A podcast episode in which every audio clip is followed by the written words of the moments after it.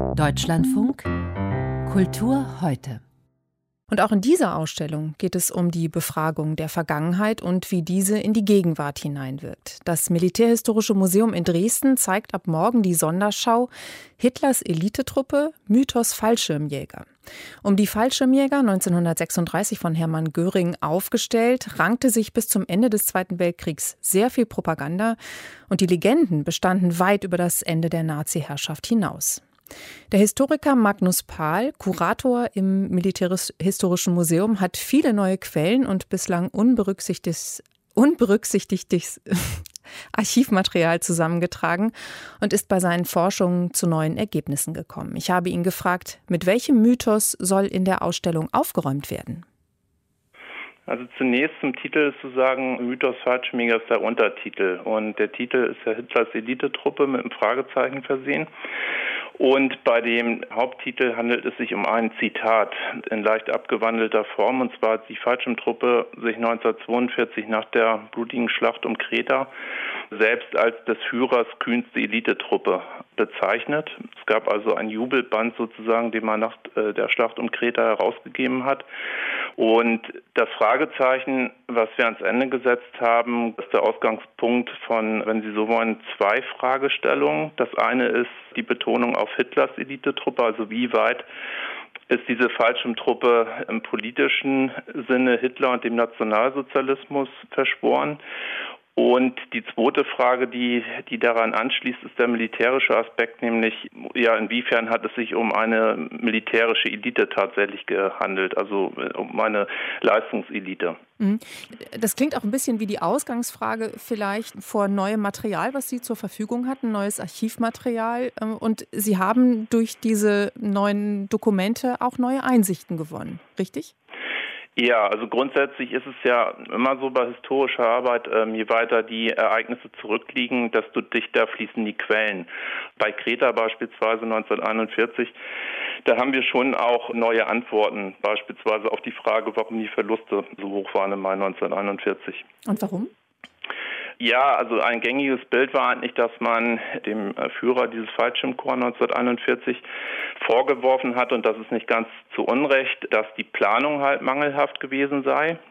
Was aber neu zum Beispiel ist, äh, ist, dass die Fallschirmtruppe, was das Kämpfen im größeren Rahmen durchaus noch Defizite hatte 1941. Also diese Truppe ist noch eine sehr junge Truppe und man muss auch noch blutiges Lehrgeld bezahlen und auch die Führungsleistung, also der mittleren Offizierdienstgrade, die war nicht besonders ausgeprägt zu der Zeit und das sind Erkenntnisse, die wir also auch aus zeitgenössischen Quellen gewonnen haben. Diese Erkenntnisse beispielsweise, die hat man vor 30, 40 Jahren noch nicht gehabt, weil die noch unter Verschluss gehalten wurden und insofern haben wir anhand von den neuen Quellen eben Erkenntnisse herausgezogen, die diesen Mythos des übermenschlich kämpfenden Fallschirmjägers doch in ein ja realistischeres Licht rücken. Beziehungsweise als Nazi-Propaganda entlarven. Beziehungsweise auch als Propaganda, weil man natürlich dann Führungsmängel und Ausbildungsmängel vertuschen wollte und das auch gezielt gemacht hat. Auch Josef Goebbels ist an erster Stelle zu nennen, der natürlich die, die gleichgeschaltete äh, Presse im Dritten Reich da sehr straff lenkt.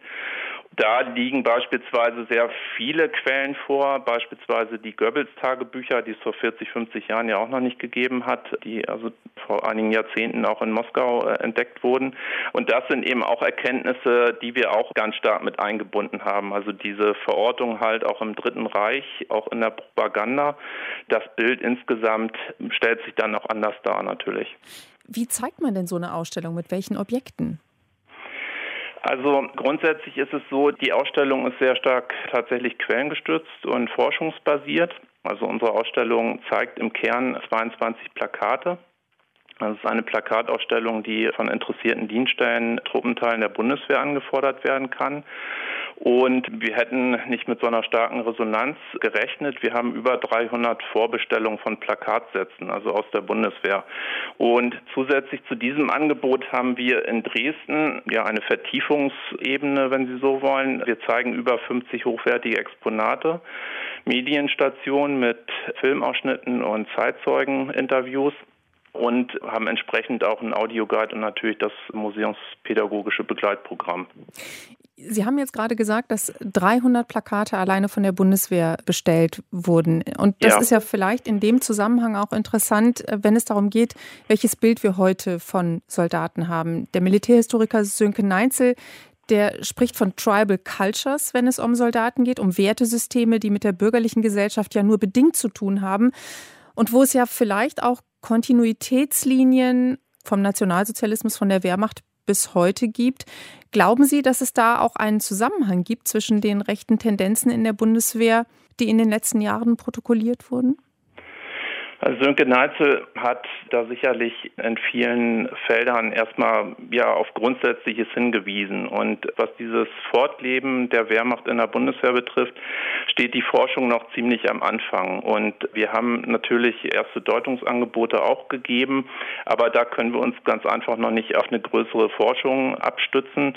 Sicherlich war es so, dass 1945 natürlich die Wehrmacht diesen Bruch hat, die bedingungslose Kapitulation.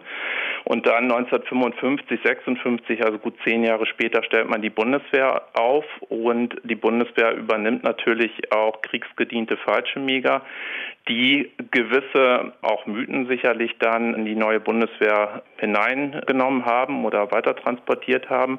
Aber in welchem Umfang das geschehen ist, auf welche Weise, wie gesagt, das ist noch zu großen Teilen einfach ein Desiderat.